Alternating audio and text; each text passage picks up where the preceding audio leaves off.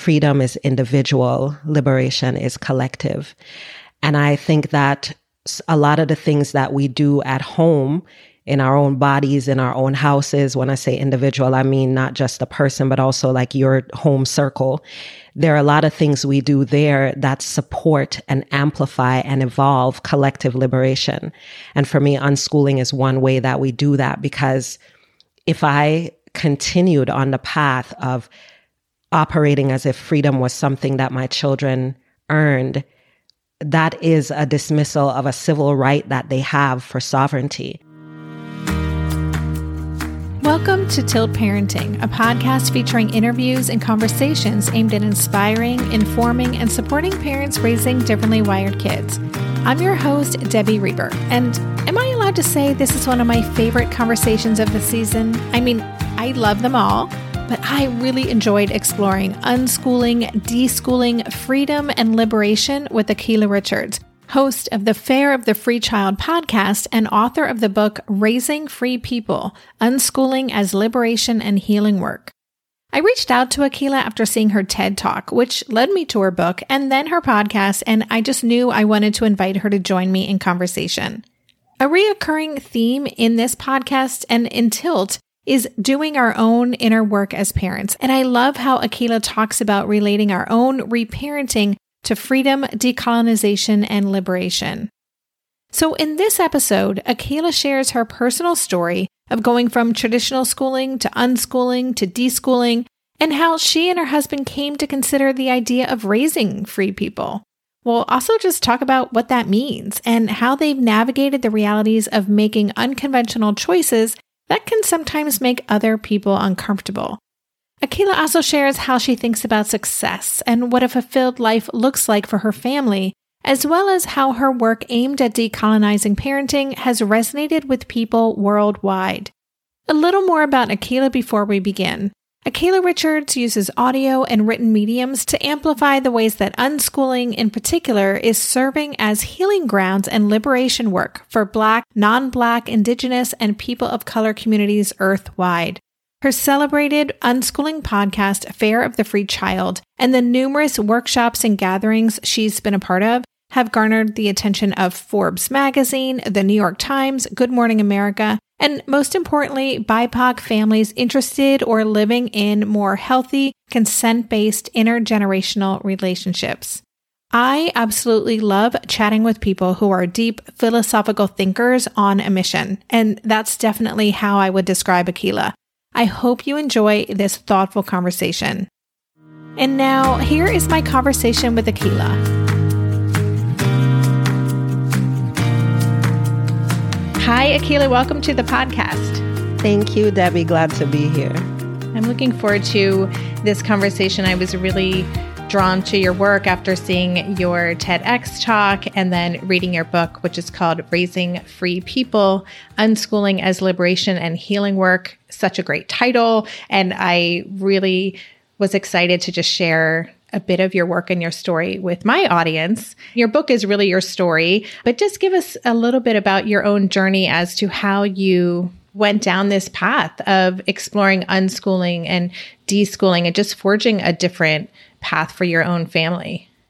Yeah. So my children, my daughters who are now 18 and 16, Marley and Sage, they are my life guides. You know, I say it all the time. They really have been such amazing guidance counselors of my life. And it started with them when Marley started elementary school she was really excited about it. You know, she went in with a lot of enthusiasm and excitement. We didn't have any of the like separation anxiety things. She was like, bye guys, you know, when we dropped her off and it was kind of great. But what we began to notice, my partner Chris and I, we began to notice over time that Marley was changing. She was having a lot of frustration with her processes. And she would say, as I talk about in the book after a while, she was like, I don't have time to think my thoughts. And, you know, just things that we found so weird. We're like, oh, kids think about stuff like that, like time to think, you know, it just didn't, we didn't even think about or feel through some of the things that were really present for Marley. And then shortly after she was in school, she got labeled gifted and talented. And so then there was this sort of rush of testing and all these other things. And at one point, they wanted to put her in the fourth grade when she was, I think, seven at that time. And that was crazy sounding to us. It was just like a variety of things, Debbie, that allowed us to start to pay attention to Marley and then to Sage, who entered school about a, a little over a year after. They're really close in age. And we realized over time that they were changing. They were becoming more, the term I use is schoolish. They were becoming more schoolish in terms of comparing themselves to other kids. They both were really frustrated with how they spent their time and what they wanted to do with their time. And then eventually, Chris and I realized that we could either continue to be advocates for the teacher and the school, or we could start to become advocates for Marley and Sage. And we realized that we were agents of the school and not so much like partners with Marley and Sage. And eventually we withdrew them from school because they were requesting that over and over again. And then that's when things started, Debbie, because then we just started doing school at home. And after doing that for some time, started to recognize the difference between what we were doing and how they were actually learning and evolving. And then we eventually began unschooling. And then I found out that that was a thing. And then I chronicled that path out loud because that's what I do. I struggle out loud with whatever's happening in my life. Well, to everyone else's benefit. I mean, the way that you share your own journey. And I really appreciated that when you started homeschooling, you were doing school at home and that it was kind of this constant peeling off of these layers and these structures that we as parents feel that we have to fit into. And then, like, one by one, you started to peel those away. I really appreciated the way that you shared that in the book. Oh, thank you. Yeah, it was just so important to me to be present in my life. And really, that's what Marley and Sage were advocating for back when they were in school. They did not feel present in their life. It was performative. They were doing what they were told when they were told and they didn't like it. And as humans, we don't like that. We, that we normalize it. It becomes normal and sometimes we have to, but we conflate it with education. And what I've learned over the years is that those two things are not the same because we never had to force Marley and Sage to quote unquote learn anything. There was information that we required them to take in for their safety. And because we had built trust over time, because we moved from a schoolish way to a more partnership centered way, they tend to readily accept the things that we require because we're in partnership and because they have an understanding and they know they can question why we say something, which is very different than if you don't force a kid to do XYZ, they won't do it very different. And we've just been learning that, Chris and me, over time. Right. You talk a lot about this idea of freedom in your book and that children are given the message that freedom isn't something they're born with, it's something that they have to earn. And I just love the way that you talked about what it means to give kids the freedom to learn what they want to learn and also acknowledging that is a really threatening concept to so many people, especially I think here in the US, but I'm sure in many places around the world. And so I'd love if you could talk about that concept of freedom. How do you define a free person, a free child? Yeah, such a great question, Debbie. For me, the book, it was very important to talk about liberation, you know, and my friend, who's an amazing therapist, Shauna Murray Brown, has a saying that freedom is individual and liberation is collective. And I love that every time I say it, I just want to shut up for a second, which I will do now and just let that wash me. You know, like every time I say it or hear it or read it, it just washes over me. Freedom is individual, liberation is collective. And I think that a lot of the things that we do at home in our own bodies, in our own houses. When I say individual, I mean not just a person, but also like your home circle. There are a lot of things we do there that support and amplify and evolve collective liberation. And for me, unschooling is one way that we do that because if I continued on the path of operating as if freedom was something that my children earned, that is a dismissal of a civil right that they have for sovereignty. And as a woman in a black body, as a black woman, I have such an intimate relationship with terms like freedom and liberation. Chris and I, when I talked about being agents of the school, agents of a system, it felt ridiculous that we were trusting that system that actually was not designed with liberation in mind. It was quite the contrary, trusting that system with our children who were Black women becoming. And if we acclimated them to the idea that someone else got to determine how they lived their lives and that so much of their time was supposed to be performing whatever someone else said, then what would their relationship to their own sovereignty be? You know, and those are the type of questions that brought for me, decolonization, decoloniality as part of what unschooling is. Because my children are sovereign ground, they are not just like mini me's or people for me to mold. They're their own people. They came out sovereign. And if I'm not careful, then I will colonize them. I will look at them as land to mold and to give them roads and give them things that they quote unquote need without the input and respect for who they actually already are and what they bring. So those two things feel really connected to me. Yeah. I mean, that's really profound when you talk about it that way. And I imagine that making the decision to not buy into the system and you talk about the uh, adult gaze to kind of reject the way that others are going to perceive the decisions you're making. That must have been scary. It sounds like you have an amazing partner in Chris and that you were both on the same page. But how did you push through what I would imagine would be a lot of social barriers and other barriers to really forge the path that you chose for your family? Yeah. Oh man, it was just like a moment by moment thing, Debbie. The decision to raise free people includes oneself, first of all. So we're not just raising over there at the people we made or adopted or however young people come into our lives, whatever beautiful ways. You're also raising yourself because adults need raising too. and also the concept of childhood childhood is a concept, an idea of like what humans need at a certain stage in their life. And I encourage folks to dig into that, research that in a little bit. Childhood, I've learned, does not go away and then is somehow replaced by adulthood. That's not what happens. You don't become an adult and now everything from your childhood experiences, the neurological connections, the experiences, they're gone now because you're an adult. No, they're stacked on top of it's another layer. And so tending to the child version of ourselves is such an important part of it. And so to your question of how I managed essentially that adult gaze and the community gaze, was a lot of my own reparenting, my own recognition of how much value I placed on what, not just what people thought about me, but also what I thought people thought about me.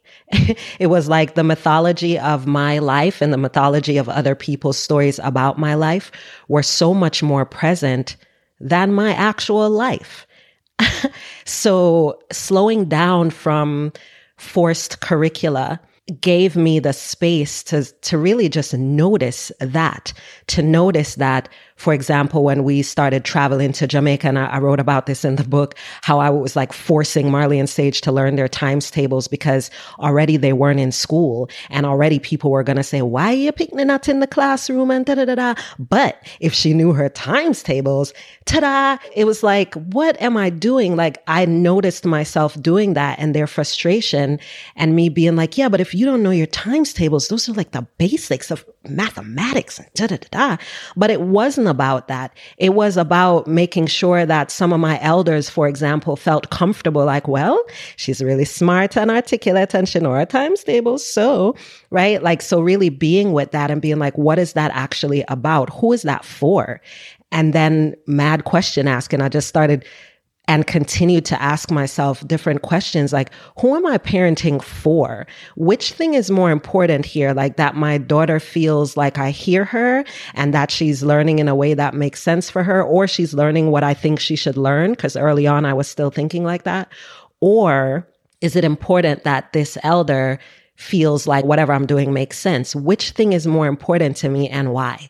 And those questions did not have neat little perfect answers, Debbie, but what they did was offer me direction to say in the moment when I'm going to sit her down to do the sevens, the times tables, can I replace this with something else that doesn't feel like I'm performing for someone else? Can I do something that feels easier, even as simple as that? And if I can do that, how does that feel? What does that move me towards? What other questions do I have now? So it was just like little tiny breadcrumb experiences like that over and over and over since about 2014 that allowed me to eventually say, Oh, I can have some compassion for little girl Akilah who just wants to make sure that her grandmother who raised her loves her and understands her. Oh, I can have some compassion for the A student, Akilah, who is also labeled gifted, who wants to make sure that she's presenting properly so she can get the scholarship she needs to get the hell out of this state and da da da da. I started to be able to notice and make important connections that showed me why I was doing what I was doing and then allowed me to make more informed decisions about what I was doing. We'll be right back after this quick break. We just celebrated our two year anniversary of Gotcha Day when we adopted our sweet Haskell, my cat who acts like a dog, plays fetch, and who I'm pretty sure has sensory processing differences. Are you getting a new pet soon? That means you'll need to think about getting the necessities like food, toys, a bed.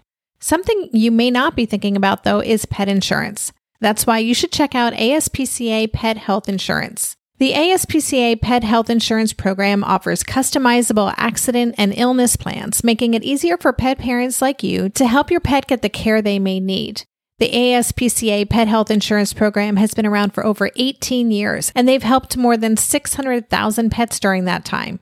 They allow you to customize your plan, helping ensure that your pet's plan is as unique as they are, because vet bills can really add up, especially when you're least expecting it. It's simple. Use their app to submit a claim and you'll receive reimbursement for eligible vet bills directly into your bank account.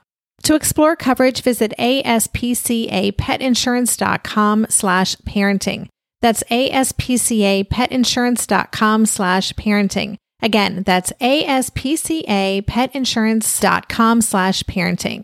This is a paid advertisement. Insurance is underwritten by either Independence American Insurance Company or United States Fire Insurance Company and produced by PTZ Insurance Agency Limited. The ASPCA is not an insurer and is not engaged in the business of insurance.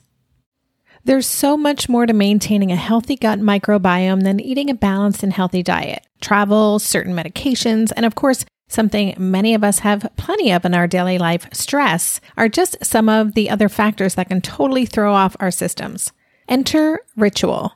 They created Synbiotic Plus, a three in one supplement with clinically studied prebiotics, probiotics, and a postbiotic to support a balanced gut microbiome. Their supplement includes two of the world's most clinically studied probiotic strains to support the relief of mild and occasional bloating, gas, and diarrhea. I like Synbiotic Plus because it delivers all this goodness in one single nested minty delayed released capsule designed to help survive the harsh conditions of the upper GI tract. And because the capsules don't require refrigeration, I just keep them on my desk so that I get that helpful visual cue every morning. Plus, they're easy to bring with me when I travel. There's no more shame in your gut game. Synbiotic Plus and Ritual are here to celebrate, not hide your insides. Get 25% off your first month for a limited time at ritual.com slash tilt. Start Ritual or add Synbiotic Plus to your subscription today. That's ritual.com slash tilt for 25% off so much of what you shared is resonating and i came up with about five questions based on that response but i'll just share that i homeschooled which turned into unschooling my child who's now 18 when we were living in the netherlands for a number of years and it was very hard for me to let go of those same things. Even though there was a lot of self directed learning, I still was clinging to, yeah, but you still need to know this, this, and this. And it is really hard, especially, and I love that you talk about in the book, the fact that your daughters had been identified as, as gifted and talented, and then there's that pressure like, oh my gosh, I can't screw this up. My child has all this potential. So that feels like an extra layer on top of already a lot of layers when you're kind of going your own road. Yes, I'm so glad you brought that up. Major, major, major. And so much of that for me was tied really to my own identity as someone who was moved to America by my parents for a better life and the American dream and all of these things. And it's like, wait a minute, what I am not about to do is mess this up. Here's my kid who she can probably get a scholarship at like 16, you know, like all these different things came up in my mind, all these valid reasons to continue to push. But again, it was about the sense of the gaze, the adult gaze, the community gaze, overlaying aspects of my story onto my children that they were articulating, especially after we'd been out of school for a few years, articulating why that was not okay. because that's the other thing about when someone gets access to their freedom, the language of liberation, you can then hear it they're able to say things that allowed Chris and me to be less figure outing, right? To do less figure outing and more just listening. Oh, I don't have to figure out what to do instead. I can just observe what she's doing and support that or speak to that and recognize the reasons why I'm doing these things that I'm doing, especially because I had this idea, like you said, they're gifted. You know, I don't want to mess that up for them. And when we talk about neurodivergence and even recognizing that in myself, which has been such a gift, how I've been known as a certain type of person, how much my studenthood got wrapped into my identity. Oh, Akilah learns things fast. She's good at this. She's really articulate. She can pop, pop, pop, pop, pop. And it's like I was like performing for that way when really when I really dove into entrepreneurship, because unschooling was a big part of me being able to surrender beautifully to that, I learned that I'm actually not a fast learner. When I'm into something, I'm like super slow and I need to read and watch the same thing like four or five times. And I need to make notes about it and I need to draw things. And like I am learning how I learn, which is very different than what I had to do to perform in school. Yes. One of the many, many gifts, I think, of having kids, if we're willing to question, and we can learn so much about ourselves if we're open to that. I've seen it in this community so many times. So many parents who've discovered their own neurodivergence as a result of raising their child, and what it opens up for them is really incredible to see. Yes. Of course. Again, this is how their liberation is tied to ours because the more they can show up in their sovereignty, the more education that is for all of us in this world that we find ourselves in, that so many of us want to make change in. A part of how we can do that is through the younger generation allowing. I hear a lot of people talk about what we need to do for the next generation and what we need to teach them and pass on. And I'm like, uh huh also, what do we need to observe? What do we need to notice? What do we need to allow them to show up in their full power with so that we can unlearn and let go of? There's so much shedding and sorting that happens when you're in relationship with a free young person. I'd love to talk about this idea of success. I'm just curious how you would define it in Tilt we talk a lot about how important it is that as families we redefine success. So we're not trying to compare with what other families are doing or have our kids measure up to these expectations of what a successful fulfilled life looks like. So how do you define that? Yeah. The term that i use for that debbie is confident autonomy.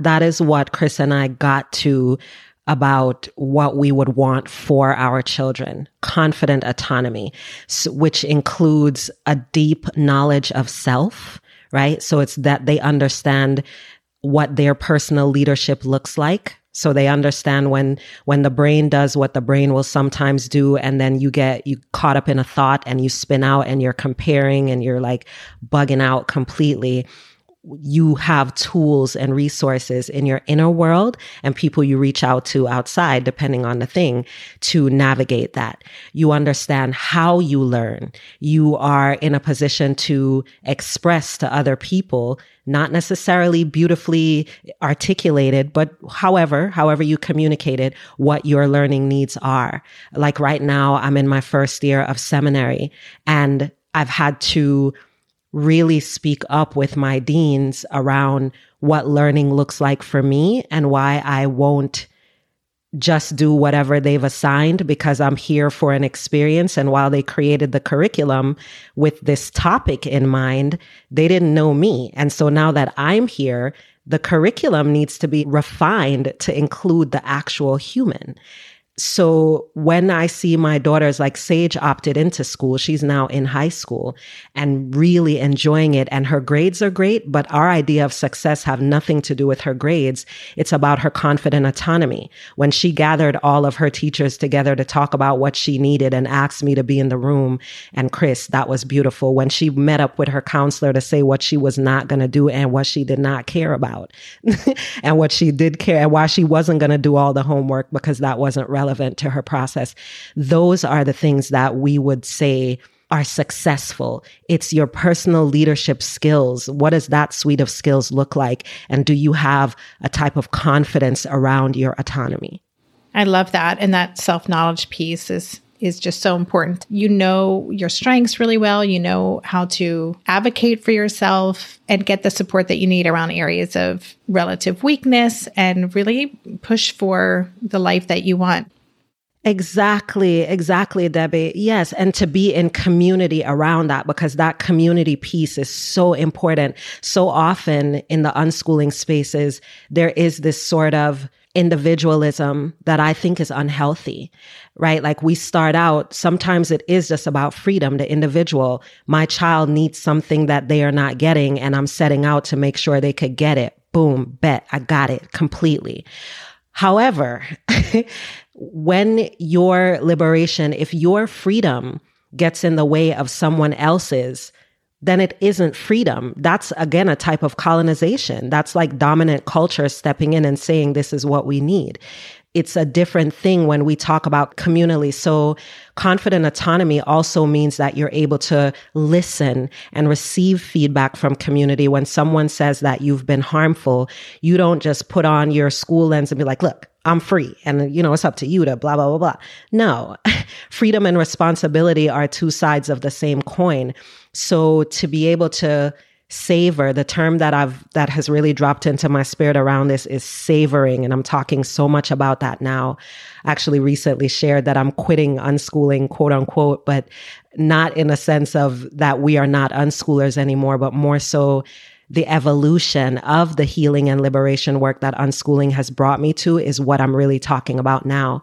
And a big part of that is being able to savor your experiences. Like that is a lesson plan, if you will, to pay attention to what has happened in community and in your body, to really sit with that, to savor it. Like when you put something in your mouth and you don't just like bite it and chew it up, you actually like let it sit there and you savor it and you pay attention and you make observations and you speak to who you need to speak to. Like you're really in a position to be present and mindful about your relationships and not just performative. We'll be right back after this quick break. Hey there, it's Debbie. I love making this show and sharing conversations about how to support our awesome neurodivergent kids. I've seen how even one little insight from an interview can spark a big shift in daily life. But I know that raising complex kids can be messy and lonely. And just when we think we figured it out, something comes up that boots us right back to feeling overwhelmed and stuck. That's why I've poured everything into creating a way for parents like us navigating complex parenting journeys to join together and chart a path that feels positive, hopeful, and doable. It's the brand new Differently Wired Club experience. In the club, you'll get personal support from me and other seasoned parent coaches. Six live calls every month where you can connect and get your personal questions answered, the opportunity to learn directly from authors and experts like I have on this show, monthly themes for getting specific and tactical, an exclusive private podcast feed, and the best, most generous community of parents. Seriously, these folks show up for themselves and each other, and that right there is really everything because it's a daily reminder that we're not alone. Our kids aren't broken, and we have totally got this. The recently rebooted Differently Wired Club is on a brand new platform with its very own iOS and Android app. It is such a great space. However, you learn, whatever your style, no matter the ages, genders, and neurodivergent profile of your children, the Differently Wired Club can help you cultivate the positive shifts you're hoping for. Join us today by going to tiltparenting.com slash club. That's tiltparenting.com slash club. I hope to see you on the inside. If you like this show, there's a decent chance you'll also enjoy the Shameless Mom Academy. Hi, I'm Sarah Dean, the founder and host of the Shameless Mom Academy. The Shameless Mom Academy is a podcast for moms that centers moms more than it centers your kids. I'm not going to teach you how to make baby food or how to make your three year old or 13 year old stop having tantrums. Instead, I'm going to bring you back to yourself. For the last 20 years, I've been helping moms through growth and transformation. Inside the Shameless Mom Academy, I help you identify who you are and who you are becoming. Look, motherhood is hard. It brought me to my knees many times and sometimes still does. Returning to who I am and who I am becoming allows me to decide how to show up in all those sticky motherhood moments, but also in all my other relationships and in all the ways I show up in my various communities. So come check out the Shameless Mom Academy wherever you listen to podcasts. I'm willing to bet you'll leave feeling a little inspired and maybe even completely fired up. And you'll probably laugh a few times because I promise we never take ourselves too seriously over here. With 700 episodes to choose from, you're likely going to find something that sparks and speaks to you inside the Shameless Mom Academy. I know that you offer coaching. Is your Savor related coaching for parents who are wanting to share this with their kids? How do you work with families around this? Yeah, thanks for asking. And I call it a saver complex, like invoking a saver complex, because I like how close it sounds to savior complex, because let's talk about it. It, the coaching is really for anyone who is for example, I'd work a lot with recovering academics, and that's a term that they use. People who either they're college professors now or they were, and they're realizing a lot of the harm in their schoolish ways, or parents who are really looking to slow down and notice and make connections for wherever they are in their journey right now, even if their children are in school or if their children are unschooling or if they're in an agile learning center, like whatever is happening.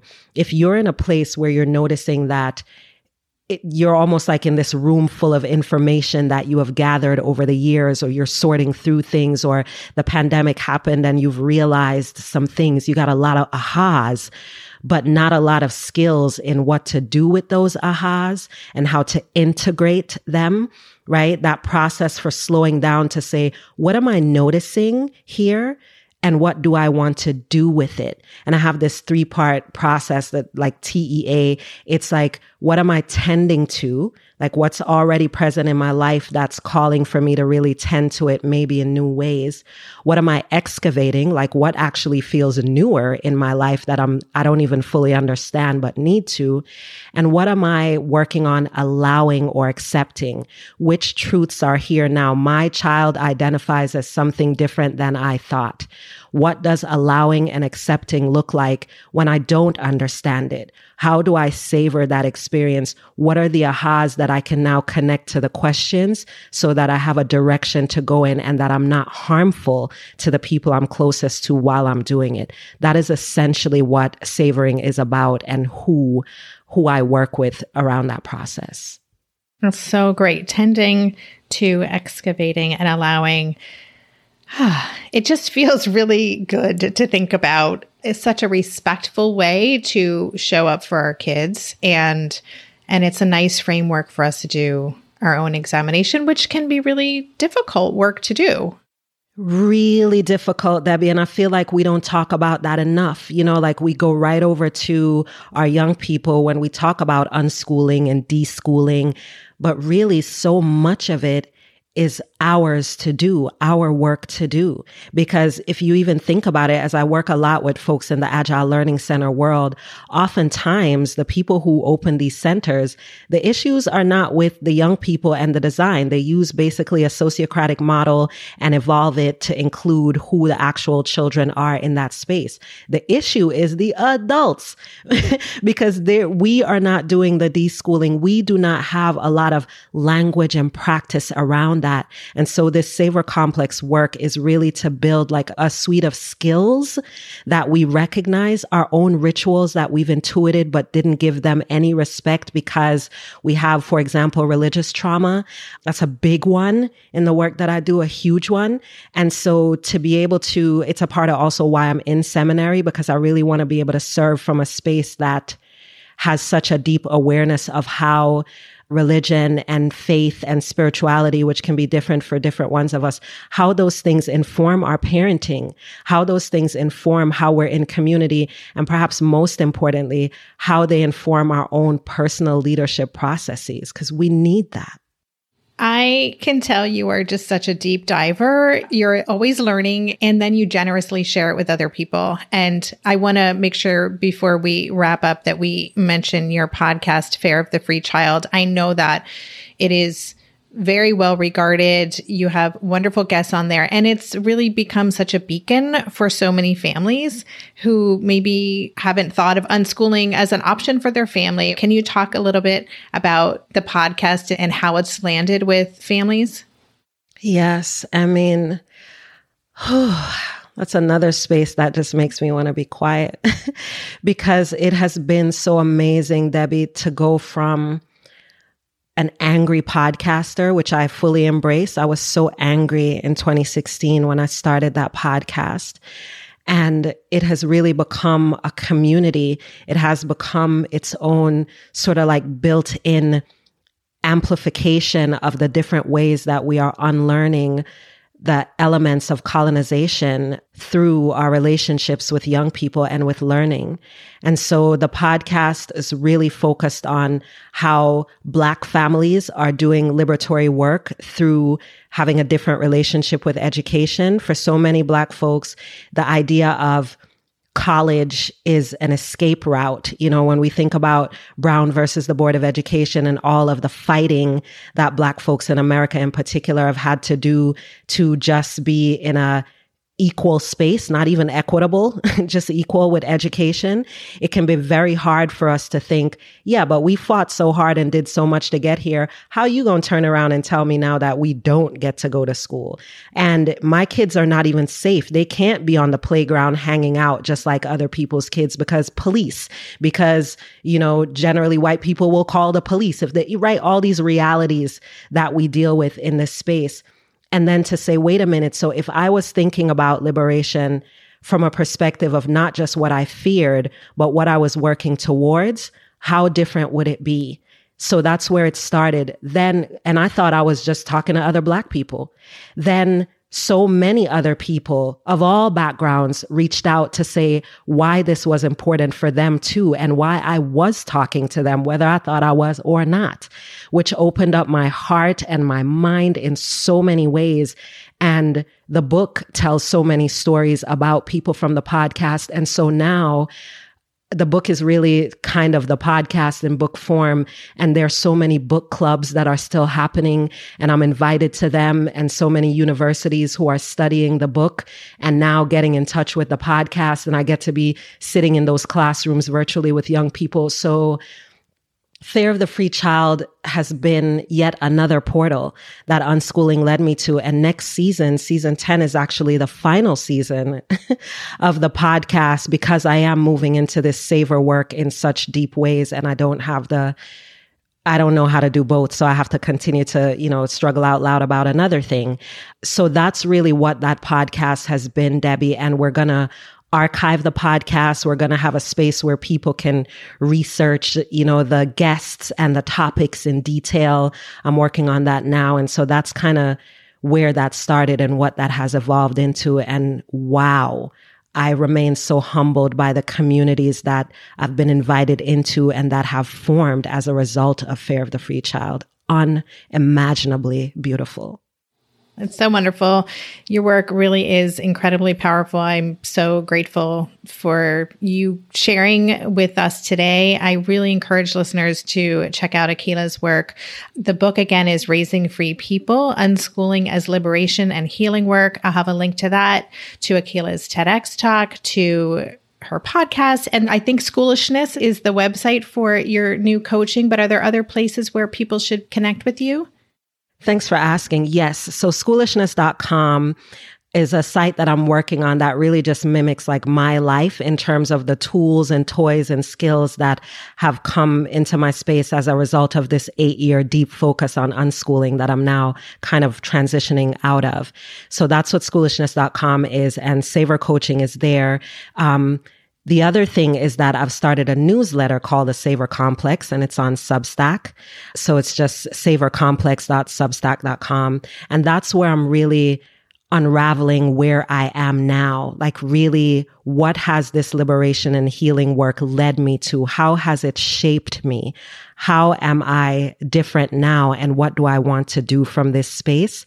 That's what's happening over at the Savor Complex. And really curious and excited about it because like the mad question asking is now over here. What do you do with the ahas? What does integration look like when you really make connections and notice as a result of being present? What are the skills for that? So that's where those conversations are happening. And I have a YouTube channel connected to it as well. I'll send you that link too, because it'll be great to share that. So thank you for asking.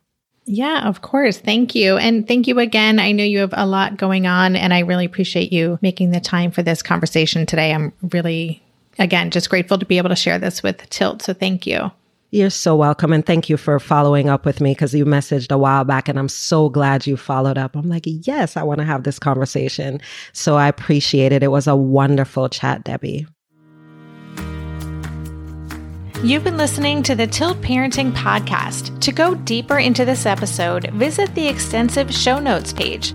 For every episode, there's a dedicated page on my website with links to all the resources mentioned, a full transcript, and a podcast player with key takeaways marked so you can easily go back and re-listen to the sections you're most interested in. Just go to tiltparenting.com slash podcast and select this episode. The Tilt Parenting Podcast is hosted by me, Debbie Reber, author of the book Differently Wired and the founder of Tilt Parenting.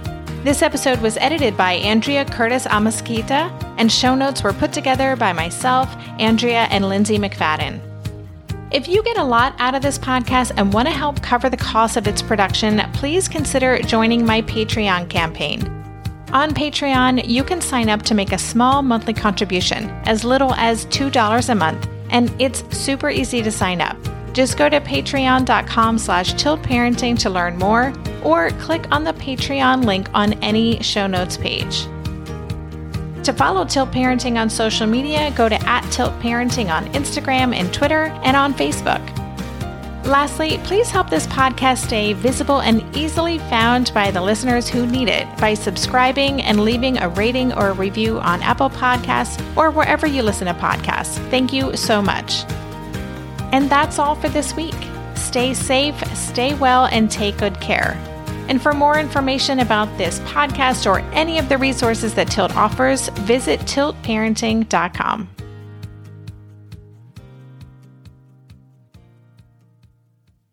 No one told us the truth about parenthood.